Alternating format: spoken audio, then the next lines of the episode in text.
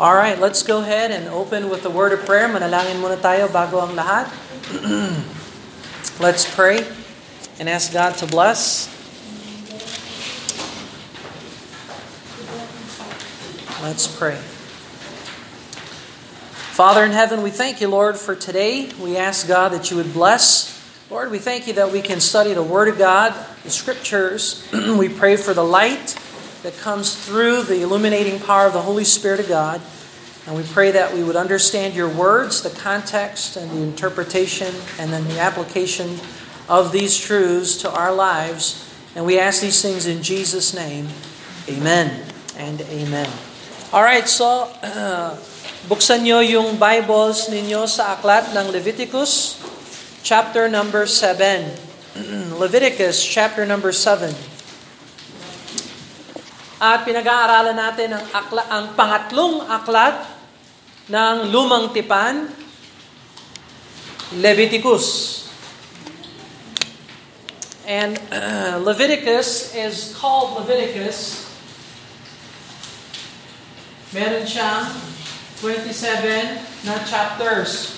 There are twenty-seven chapters in the book of Leviticus, the third book of the Bible, written by Moses. So, sino ang nagsulat ng Leviticus? Si Moises. At ano ang tema ng aklat ng Leviticus? Holiness, kabanalan. Uh, holiness. At uh, sa twenty-seven chapters, paano natin ito mamamaster? Itong aklat ng Leviticus ay hihiwalayan natin yung mga books, yung mga kabanata ng Leviticus sa dalawang bahagi. So merong part one at saka part two, yung book of Leviticus. At ang tema, kabanalan ng Diyos. Sa so part one, from magmula chapter one hanggang chapter seventeen, ito ay patungkol sa the way to God. Kung paano may lalagay sa wasto ang tao upang meron siyang paraan patungo sa Diyos. Paraan kung paano magsumamba sa Kanya at lahat ng patungkol sa Diyos. The way to God. Tapos from eighteen to twenty-seven, ito yung the walk with God. So kung paano ang tao ay naka, nakapasok sa pamaraan ng Diyos, sa paraan ng Diyos, ngayon tuturuan tayo kung paano lumakad sa harapan ng Diyos. So, ganyan talaga ang buhay Kristiyano. Una, matutuklasan mo ang Diyos. Pangalawa, pag na, ikaw ay na-save, na-born again, naligtas, matutuklasan mo kung paano lumakad sa harapan ng Diyos. May mga Kristiyano, save sila, pero hindi marunong lumakad sa harapan ng Diyos. Ay, hindi naman ako nag, nagsasabi ng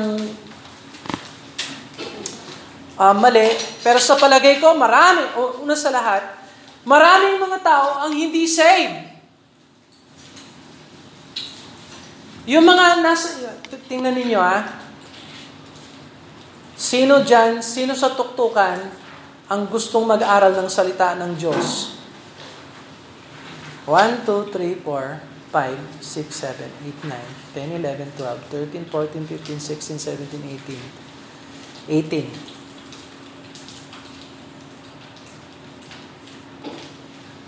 Ilan, ilang kayang tao, naka, ilang tao ang nakatira sa tuktukan? Ano sa palagay nyo? Siguro sabihin natin, one thousand. Sa, sample lang ha. Biro mo sa one thousand, eighteen ang gustong mag-aral ng salita ng Diyos. Maraming mga tao hindi saved. Kapag pinipwersahan mo yung tao na mag-aral ng salita ng Diyos, ito ay dahil hindi siya saved. O sa eighteen, hindi naman lahat nandito para sa salita ng Diyos. Yung iba sa inyo nandito kasi may, may Sunday school bag. May mapapakinabangan, nagpapahangin. Hmm? Okay. Hindi kayo, and listen, hindi kayo saved. Haharap tayo sa hatol ng Diyos. Pagagalitan ako ng Diyos kung hindi ako magsabi sa inyo, kailangan niyong masave. Kailangan niyong maborn again. Haharap ako sa Diyos. Tatanungin ako ng Diyos, anong ginawa mo sa Sunday School, Bill? Tinuruan mo ba sila ng salita ng Diyos? Binigyan mo ba sila ng babala? O pinabayaan mo na lang sila? Baka nag-good time na lang kayo, nagmasaya, pero hindi mo sila hinamon patungkol sa kanilang kaligtasan. So, okay ba yung sabihin ko, maraming tao hindi saved? Malinaw ba yon? Malinaw ba yon? Amen? Okay. Doon sa mga saved, nakakaunti, yung mga saved, lahat ba sila lumalakad sa harapan ng Diyos na wasto? Hindi rin! Naku. Lalo ng minority ito. So maraming tao hindi saved, at yung kakaunti na saved, hindi rin sila matino na lumakad sa harapan ng Diyos. Kailangan turuan. Kaya eto, may Bible class tayo para turuan tayo ng salita ng Diyos kung paano maging kaaya-aya sa harapan ng Diyos. Is that clear? Oh. So, nandito na kayo, nag-aaral na kayo ng salita ng Diyos, pagsikapan ninyong unawaan ang nilalaman ng Leviticus. Kasi nandito nakasalalay kung paano lumakad sa harapan ng Diyos ng matino. Ah, anong gusto ninyo? Ah, Bible class o sayaw-sayaw na lang? Activities. Activities. Alam nyo, punong-puno ang mga eskwelahan ng activities kasi wala na silang alam kung ano pang dapat gawin. Tapos mag-a-activity pa sa araw ng Panginoon. Meron akong nakilala dyan. Brother Bill, hindi ako makapagsimba kasi may activities kami sa eskwela. Anong klaseng eskwela yan? Antikristo. Nag-i-eskwela pag linggo. Nasa inyo na yung Lunes, Biyernes, uh, whatever, Tuesday, Wednesday, Thursday, Friday, Saturday, Sunday. Pati Sunday kakainin ng activities. Kasi ang buong mundo, ang buong sanglibutan ay under the control ni Satanas, ang Diyos ng mundong ito. At nasa sa inyo kung susunod kayo sa Panginoon o susunod kayo sa takbo ng mundo.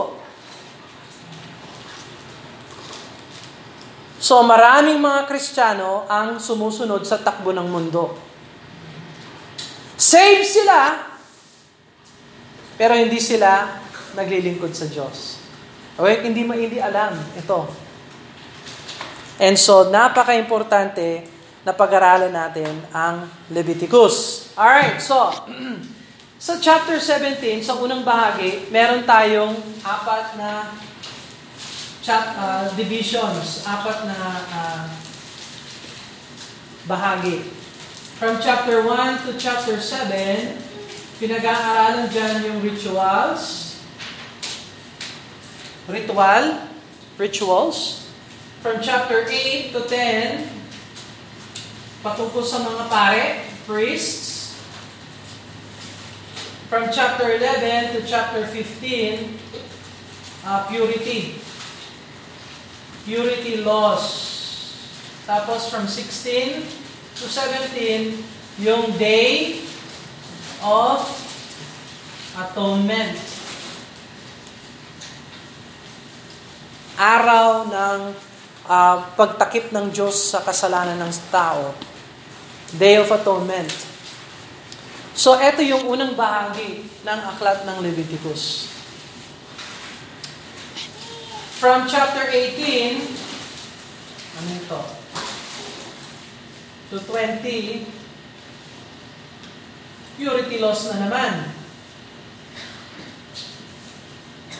From twenty-one to twenty-two, priest na naman. Isinasa ulit tayo sa tema. Tapos rituals, pinakahuli, twenty-three hanggang twenty-seven. Rituals. So para siyang salamin, itong aklat ng Leviticus. In fact, nung pinag-aralan natin yung chapter one hanggang six, yung laman ng chapter one patungkol sa sacrifice, burnt sacrifice. Chapter two, uh, meat offering. Chapter three, peace offering. Chapter four, sin offering. Chapter five, trespass offering. Ngayon, nasa chapter six at saka seven tayo, inuulit na naman yung mga sacrifices na yun. Dinadagdagan ng Diyos kung ano yung gusto niyang makita sa mga sacrifices na yun. Kaya makikita natin, halimbawa, dito sa chapter seven, may study notes kayo? Lahat? May ganito? Alright, very good. Tingnan mo yung unang paragraph, yung unang bahagi, from verse one hanggang verse ten. Patungkol yan sa trespass offering. Eh, pinag-usapan na natin yung trespass offering. Tapos yung pangalawang paragraph, the next paragraph, is about the peace offering again. It, it, it, it kind of rehearses the sacrifices all over again. Over and over again, God is dealing with the sacrifices. And the whole book, the entire book of Leviticus, rehearses the same things over and over again, maybe with additional information, maybe with a few changes. But it shows us all different kinds of aspects of the same things. Rituals, priests, and purity laws. Yan yung tatlo. Rituals, priests, purity laws. Ang hindi lang ine-emphasize, pero napaka-special, ay yung puso ng aklat ng Leviticus, chapter sixteen at saka seventeen. So, eto, etong outline ay bahagi ng final exam ninyo. And by the way, kapag pumasa kayo sa final exam, meron kayong makukuhang gantimpala. Special prize na hindi candy, hindi pagkain. Pero makakatulong sa pag-aaral ng salita ng Diyos. Okay? Alright, so nandito na tayo sa chapter seven. Tapos na ito. Oh. Pagtapos na tayo dito, tapos na ang first part na kompleto na natin. Hulaan nyo kung ano pag-aaralan natin next Sunday. Leviticus chapter eight. Patungkol sa mga priests, sa mga pare. Okay? Review. Yung chapter one to seven, anong klaseng rituals ang pinag-uusapan dito? Sacrifices. Yung mga alay. O, ilang alay ang pinag-uusapan ng chapter one to chapter seven? How many sacrifices are identified in the first seven chapter? Five. Ano yung five sacrifices? Burnt offering, meat offering, peace offering, sin offering, trespass offering. Very good. See, you you know more now than you did when we started Eight weeks ago. Pagdating natin sa chapter sixteen, kayo na ang magbigay sa akin ng outline nito bilang review sa final exam ninyo. Tawag ako sa inyo. At huwag kayong manerbiyos. Salita ng Diyos dapat masaya at pag-aralan natin ng husto. Kasi marami mga Kristiyano, tameme, hindi nila alam ito. Facebook, alam nila. Hello! Chismis, alam nila. Pero salita ng Diyos, bobo. Hindi pwede tayo maging bobo sa salita ng Diyos. Amen? Pagsikapan natin, ipakita sa Panginoon na tayo ay manggagawa sa salita ng Diyos. Alright, Leviticus chapter number seven. Leviticus chapter seven. Verse number one, etong unang bahagi, yung first paragraph ng Leviticus seven ay patungkol sa trespass offering. Kung baga, ine-expand ng Panginoon ang trespass offering at saka dinadagdagan niya ng explanation. So, Leviticus chapter seven verse one says, "Likewise, this is the law of the trespass offering. Let me just say that God gives us laws. Ito ay batas ng Diyos. Now, uh, ang batas ba ay dapat uh, sundan o dapat ila- uh, labag na lang tayo sa batas? Ano sa palagay ninyo? Pag ang isang bagay ay batas, ito ay may obligasyon tayo na tayo ay sumunod. Malinaw ba yun? Ha? Maliban lang kung gusto mong lumabag sa batas ng tao. Ikaw ay kriminal. Eh. Ikaw rin ang magbabayad nun. Okay? So, may batas ang Diyos. Ibig sabihin, yung batas ng Diyos, hindi siya optional. May obligasyon tayo. Lalo na kayo, nag-aaral ng salita ng Diyos. Pag malaka, malaki ang kaalaman ninyo sa salita ng Diyos, pag may yung liwanag ng salita ng Diyos ay hindi nyo sinundan, kayo ang mananagot sa Diyos. The more you know the law, the more you see the light of the Word of God, the greater the judgment. The greater the judgment. Lalo pag hindi kayo sumunod sa liwanag ng salita ng Diyos. Buti na nga lang yung hindi nakarinig sa salita ng Diyos, hindi kasing init sa impyerno yung madadatnan niya. Ang pinakamainit na bahagi ng impyerno ay para doon sa mga nakaupo sa simbahan na nakikinig ng salita ng Diyos pero hindi tinatanggap ang salita ng Diyos. Yun ang pinakamainit na lugar ng impyerno. Bakit? Kasi yung liwanag ng salita ng Diyos, tinatanggihan.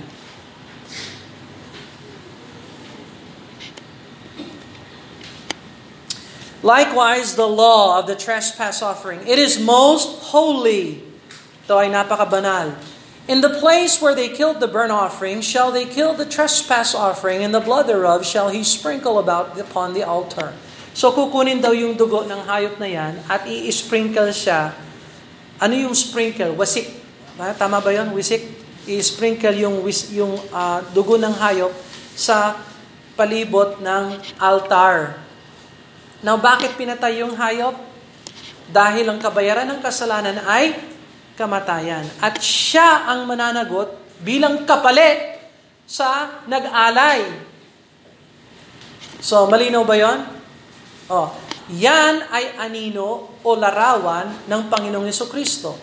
Siya ay namatay bilang kapalit natin.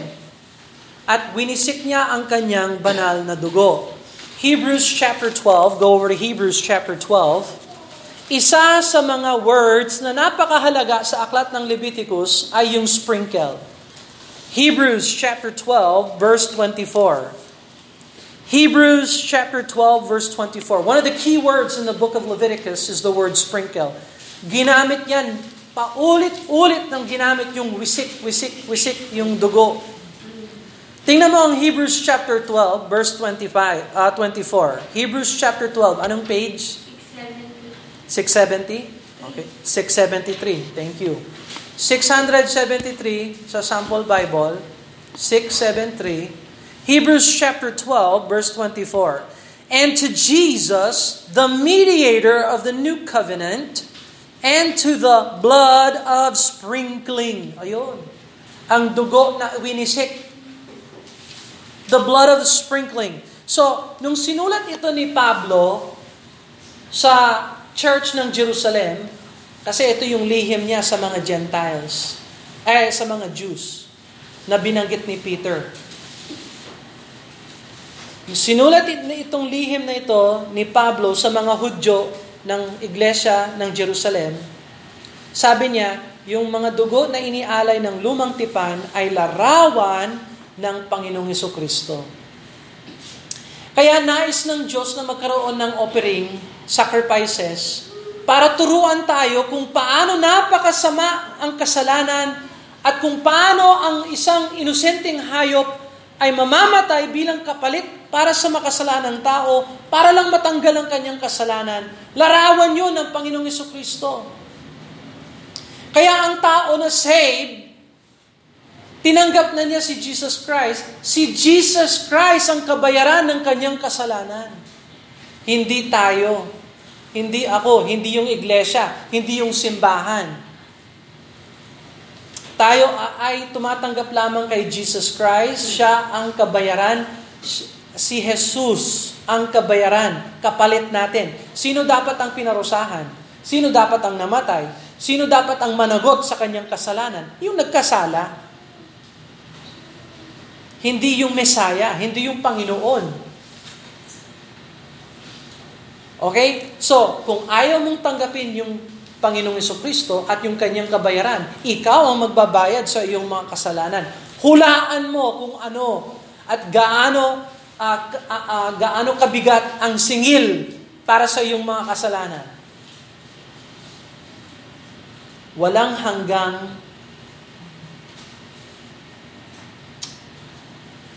ano yung suffering. Walang hanggang pagdurusa sa isang dagat-dagatang apoy.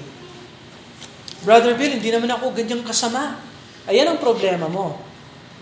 Ang problema ng marami, hindi nila alam kung paano ganyang kabanal ang Diyos at kung gaano kasama sila. Eh, nagtanong si Brother R J kanina sa mga kabataan sa salvation class. Sino sa inyo ang masama? Alam mo, halos lahat ng mga boys, hindi ako, hindi, hindi, hindi. Okay lang yun kasi hindi nila alam.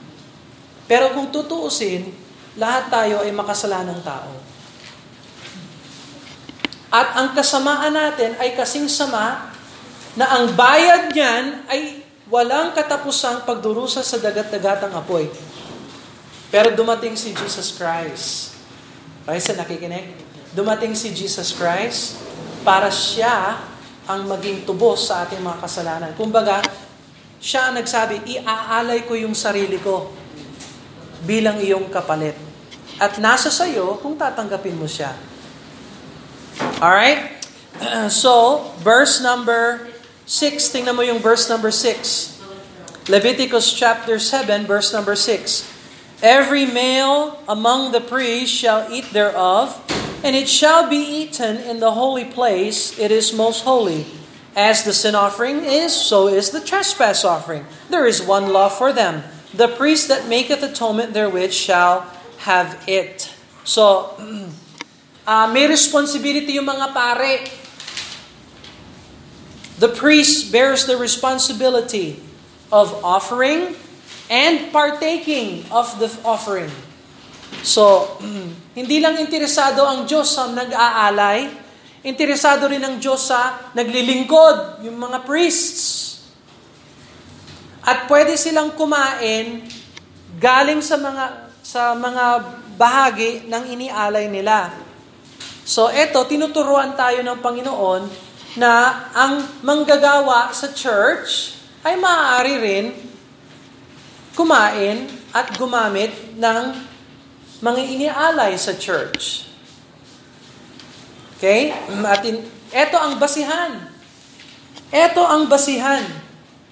Kung paano um, kung paano ang isang church ay magpa-finance ng pagtakbo ng church. This is the foundation of where we find how the priest can use the offering to live. The priest can partake of the, some of the sacrifices for their food, for their living. This is foundational. In the New Testament, we have no offerings, animal sacrifices. We have no high priests and priests, except Jesus Christ, the high priest. But how does the pastor, halimbawa, pag may pastor na tayo dito, paano siya mabubuhay? Sa offering. Oh, sino ang magbubuhay sa pastor na yan? Sinong may responsibility na i-finance yung pastor? Ha? Yung church. Yung church. And that's very significant. That's foundational. Hindi, Brother Bill, di ba pera ng pinag-uusapan yan? Yes. So yung Diyos, interesado siya hindi lang sa spiritual. Interesado siya sa physical, financial, buhay, damit, kilos, music, pagsamba, lahat complete. Akala ko yung church pang-spiritual lang. Yan kasi bobo. hindi nagbabasa ng Bible. Do you see that? God is interested in all these things. All right? Uh, let's see. Verse number... Um, uh, tingnan mo yung verse number eleven. And this is the law of the sacrifice of peace offerings. So nakita natin yung burnt offering sa unang bahagi, at saka yung sin offering, at saka yung trespass offering. Ngayon, sa second paragraph, is the peace offerings. So inuulit ng Diyos. Again, we're repeating, what is this peace offering? Well, merong kakaiba ang peace offering dito sa chapter seven. So, nung unang inintroduce yung peace offering, um, unleavened cakes ang pinag-uusapan. Verse number eleven, tingnan mo. Hebrews, uh, Leviticus chapter seven, Leviticus chapter seven, verse eleven. And this is the law of the sacrifice of peace offerings, which he shall offer unto the Lord, if he offer it for a thanksgiving. Oh, yes. So the peace offering is a thanksgiving offering. It's not because of sin. It's because of thanksgiving. Kusa, kusang loob na may pasasalamat sa Diyos. So hindi lahat ng sacrifices ay dahil sa kasalanan. Ito dahil sa pasasalamat. So naglilingkod tayo sa Diyos, hindi lang dahil makasalanan tayo, nangangailangan tayo ng tagapagligtas, kundi may pasasalamat din tayo na binigyan tayo ng peace ng Panginoon. Ikaw ba ay may peace? Hmm? O baka magulo yung buhay mo? Asa palagay mo, gusto ng Diyos may peace yung buhay mo? O magulo? Hmm? Na dulot ito ng thanksgiving, pagbibigay ng pasasalamat sa Diyos. So, kung gusto mo na maging peaceful ang buhay mo, matuto ka na magpasalamat sa Diyos. At makikita mo, napakaganda ng Panginoon sa buhay mo. Meron kang kapayapaan. Pwede kang mag-fellowship sa Panginoon. At yung fellowship, hindi lang panglinggo. Kailangan araw-araw yan, fellowship. Halimbawa, binigyan ka ng Panginoon peace ngayong linggo. Sa palagay mo yung peace ng Panginoon, panglinggo lang. No, gusto niya Monday, Tuesday, Wednesday, hanggang Sunday ulit. At yung peace ng linggo, hindi pwede peace ng Lunes. Kung ano yung victory na binigay sa iyo ng Panginoon sa linggo, hindi sapat yan para dalhin ka sa Lunes. Whatever peace God gives you on Sunday will not work for Monday. This is the secret. This is why so many Christians fail. Because they think, God gave me the victory on Sunday. Well, what about Monday? You need to go back to fellowship with God on Monday, on Tuesday, on Wednesday. By the way, meron tayong Wednesday prayer meeting. Alam ba ninyo yon? Ano yung, Brother Bill? Pupulong ulit tayo Wednesday night. Para ano? Mag-pray at mag-aral ng salita ng Diyos. Oh, yung iba sa inyo, uh, I have not seen you yet. Seven o'clock na ng gabi. Alam ko, medyo matraffic talaga dito. I know that. Pero try. Try to come. Para saan? Kailangan natin ng prayer at saka pag-aaral ng salita ng Diyos. Alam nyo, pinag-aaralan natin? Psalms. Hmm? Sa palagay nyo, uh, kailangan nyo pa na dagdagan yung Bible study o less? Ano sa palagay nyo? More or less? Anong kailangan natin? More or less? More. Hmm. Sa T V nga lang, ubos na yung oras mo. Okay. Hmm. Sa computer, video games, sino naglalaro ng video games sa inyo? Ako nung kabataan ako, mahilig ako sa video games. Halos kinain yung araw ko ng video games. Alam mo, pag tapos na ako sa eskwela, pinatapos ko yung homework.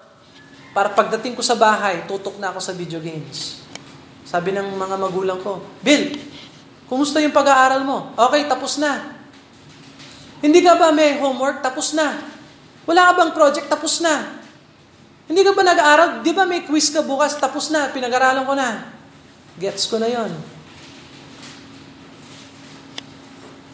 Pambira. What? Is there anything on earth worth studying more than the Word of God? Nothing. Nothing. Kasi pagdating ng pinsala, ang magbibigay ng liwanag sa inyo, yung salita ng Diyos. Because when trouble and tribulation come, the light of the Word of God will guide you. E paano kung tameme ka, hindi ka nakikinig, hindi mo alam yung salita ng Diyos? O, manalangin ka sa video game. O, video game, tulungan mo ako. Video game, level tip, level five. Tulungan mo ako. Hindi ka matutulungan ng video game na Diyos ng video game na yan. Eh, inaksaya mo yung oras mo, binigay mo yung puso mo doon. O, you cannot serve God and mammon. Hindi mo pwedeng paglingkuran ng Diyos at ang iba pang mga bagay. Kaya kayong mga kabataan, habang kabataan pa kayo, ngayon ang time na pag-aralan ng salita ng Diyos. This is the time for it.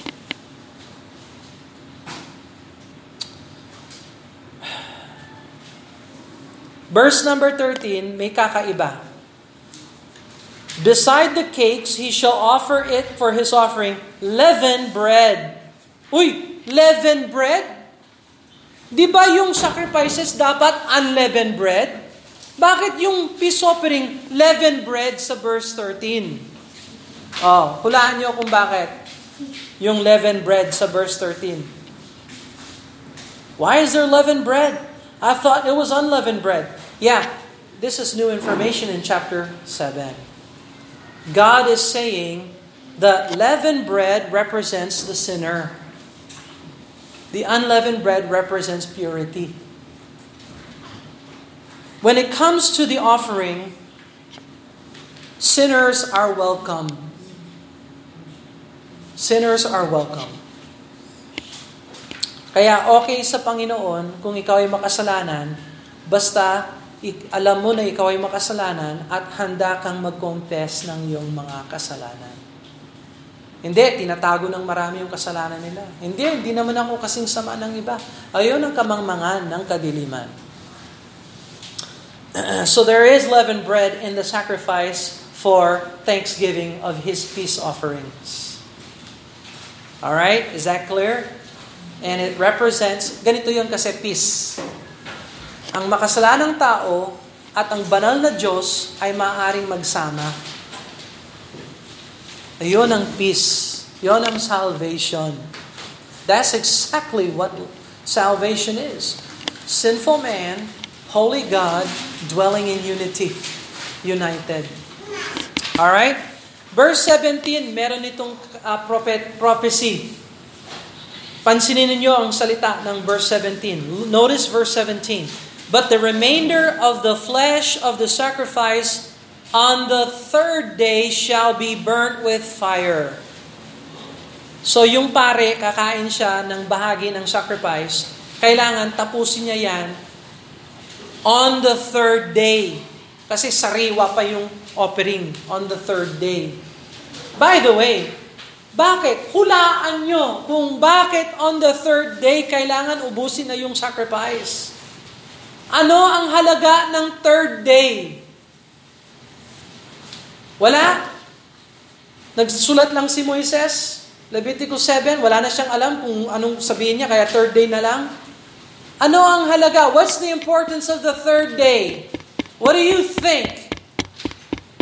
What does the third day stand for? The resurrection of Jesus Christ.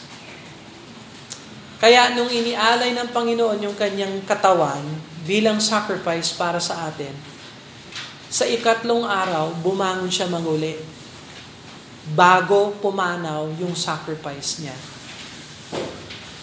ay nakasalalay sa Leviticus chapter seven verse seventeen. Ito ay isa sa mga scriptures na sinabi ni Paul. He was buried and he rose again the third day according to the scriptures. Anong scriptures, Paul? Yung sinasabi mo doon. Ito, Leviticus seven seventeen. Marami pa, hindi lang ito. Kaya lang, hinihiwa-hiwa natin yung Bible at nasa Leviticus tayo. Nakita rin natin yung third day sa Genesis. Ayun, pag-aralan ninyo yan. And you will see, Leviticus seven seventeen is one of the scriptures that is a mirror, a picture of the resurrection of Jesus Christ on the third day. Alright? Ibig sabihin ng on the third day, matapos yung ikatlong araw. That is an expression meaning after three days. Anyway, we'll look at that some other time. Alright, so um, verse nineteen, look at Leviticus chapter seven, verse nineteen. And the flesh that toucheth any unclean thing shall not be eaten. But it shall be burnt with fire. As for the flesh, all that can be that be clean shall eat thereof. But the soul that eateth of the flesh of the sacrifice of peace offering that pertaineth unto the Lord, having his uncleanness upon him, even that soul shall be cut off from his people. So, halimbawa, naglilingkod yung pare. Tapos kinain niya yung hindi niya dapat kainin. Siya nagkasala, siya babayaran niya yung kasalanan niya. So even when you're doing ministry work, you cannot do it uncleanly. Hindi, hindi ho, ano ha, tayo naman mga workers dito, mga workers natin, pagsikapan natin, huwag magkasala sa Panginoon habang naglilingkod tayo. Hindi kaaya-aya sa Diyos yung naglilingkod tayo na may, may kasalanan tayo. Is that clear? Oh, halimbawa, Sunday school teacher ka, tapos naninigarilyo ka. Uminom ka ng alak. Oh, tama ba yun? Sasabihin mo, mga kabataan, makinig kayo! Kayong mga pasaway kayo.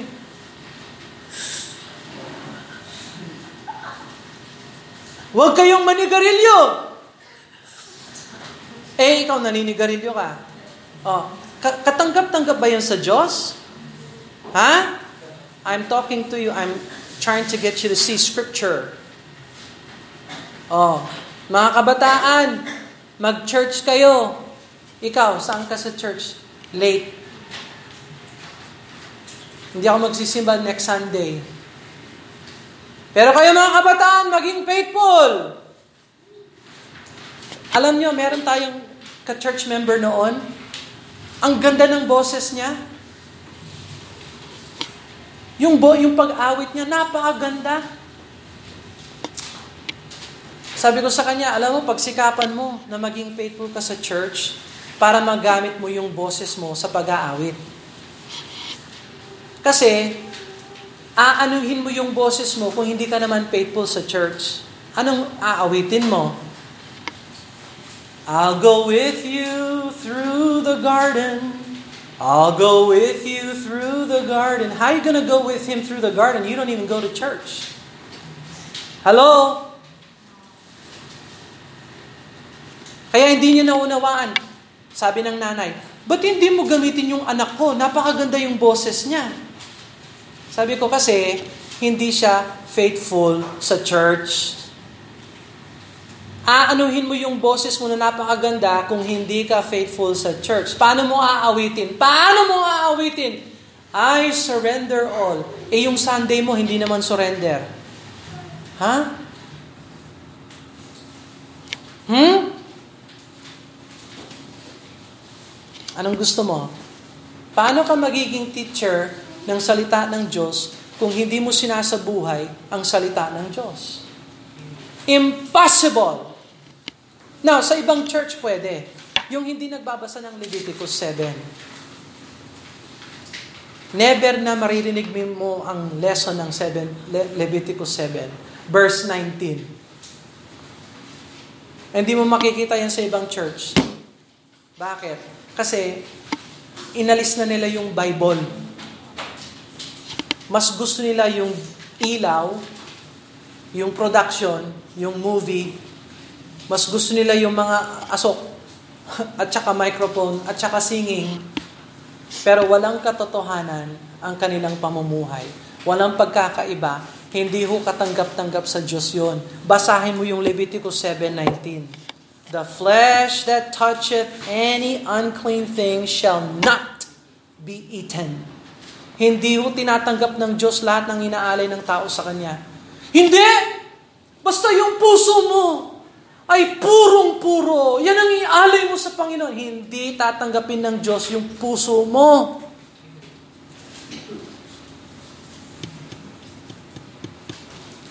Tinatanggap ng Diyos yung gusto ng Diyos. At sinabi na sa atin ng Diyos, kung mag-aalay ka, siguraduhin mo, ikaw, wala kang kasalanan.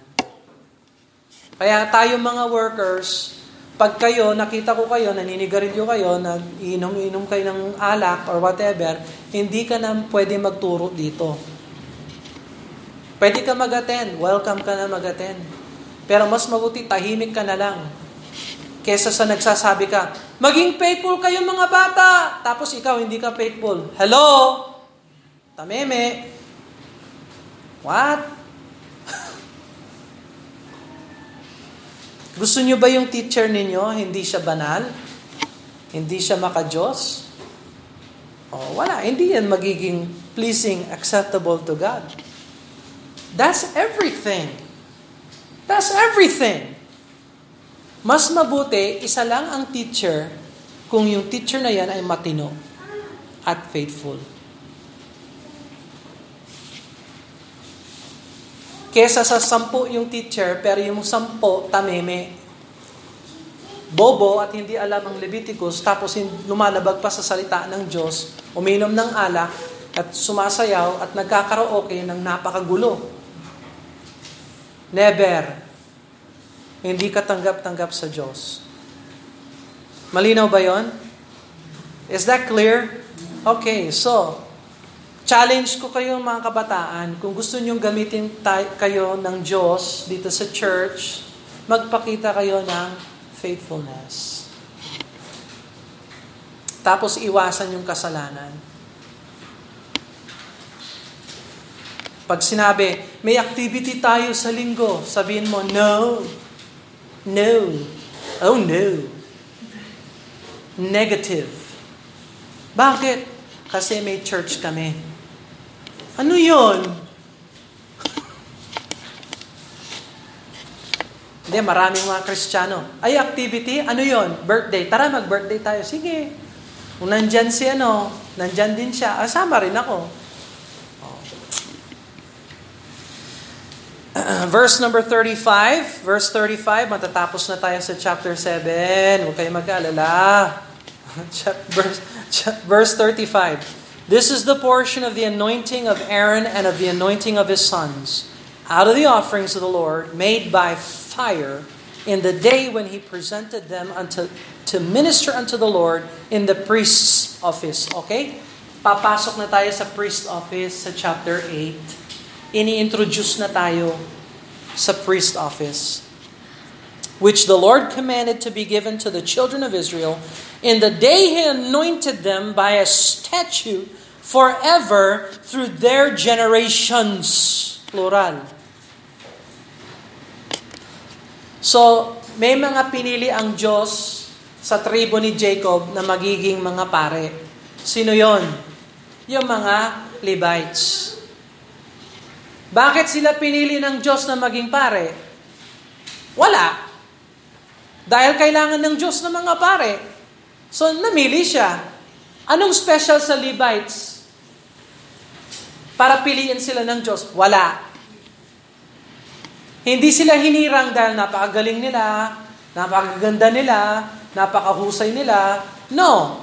Pinili lang sila ng Diyos kasi kailangan ng Diyos ng pare, ng mga pare. Kaya dinedicate niya yung Levites na maging mga pare. Bakit niya hinirang ang Israel na maging bansa ng mga bansa? Wala. Hindi dahil malakas sila, malaki, napakagaling nila. No. Kailangan may maging leader sa bansa, sa mundo. E di pinili ng Diyos yung Israel. O sa tahanan, sino ang hinirang ng Diyos na maging ulo ng tahanan? Sino? Ha? Yung tatay. Bakit? Kasi matalino siya, magaling siya, malakas siya. No. Kasi pinili yan ng Diyos. Ganyan ang tinatawag na order. Orderly lang yun. Hindi dahil, kasi yung iba sa tahanan, mas matalino yung babae kaysa sa lalaki. Katulad ng tahanan namin, si Marcia, mas magaling na Kristiyano yun kaysa sa akin. Mas matalino yan sa Bible kaysa sa akin. Lumaki yan sa Kristiyano, yung bahay niya, kaysa sa akin. Pero hindi siya ang ulo ng tahanan namin. Ako ang hinirang ng Diyos na maging ulo ng tahanan namin. Kaya mga girls, balang araw mag-aasawa kayo, yung pipiliin ninyo na maging asawa, yun ang magiging ulo ng tahanan ninyo. Kaya wag niyong piliin yung hindi marunong sa salita ng Diyos. Yung hindi umiibig sa Panginoong Jesucristo. Kasi pag nagpasakal na kayo, hmm, pasakal ba yun? Pag nagpakasal ka na, yung iyong husband ang iyong ulo ng tahanan mo. Paano kung hindi siya Kristiyano? Problema mo yun. And by the way, dito sa church natin, hindi ho tayo magkakasal pag yung lalaki o yung babae, hindi sila tunay na Kristiyano. Never. At hindi rin tayo magpapakasal ng lalaki sa lalaki at babae sa babae. Never. At hindi rin tayo magpapakasal kung yung magulang ng lalaki hindi sang-ayon, uh, yung magulang ng babae walang basbas at hindi sang-ayon. Never! Kasi lalabag tayo sa salita ng Diyos. Kailangan lahat ay katanggap-tanggap sa Diyos. Hindi yung, sige na, kasi kaibigan ko sila, kasi kilala ko sila, or whatever. No way. No way. Gawin natin ang lahat na tama at wasto sa harapan ng Diyos. Is that clear? Alright, let's pray. Tapos mag-conclude uh, tayo.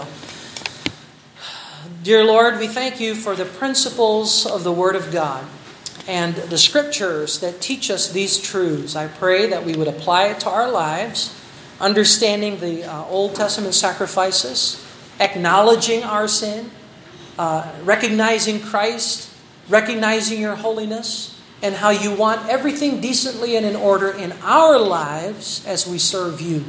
Empower us by your Spirit to be obedient to your word, because obedience is better than sacrifice. We love you, Lord. I ask that you bless us now. In Jesus' name, amen.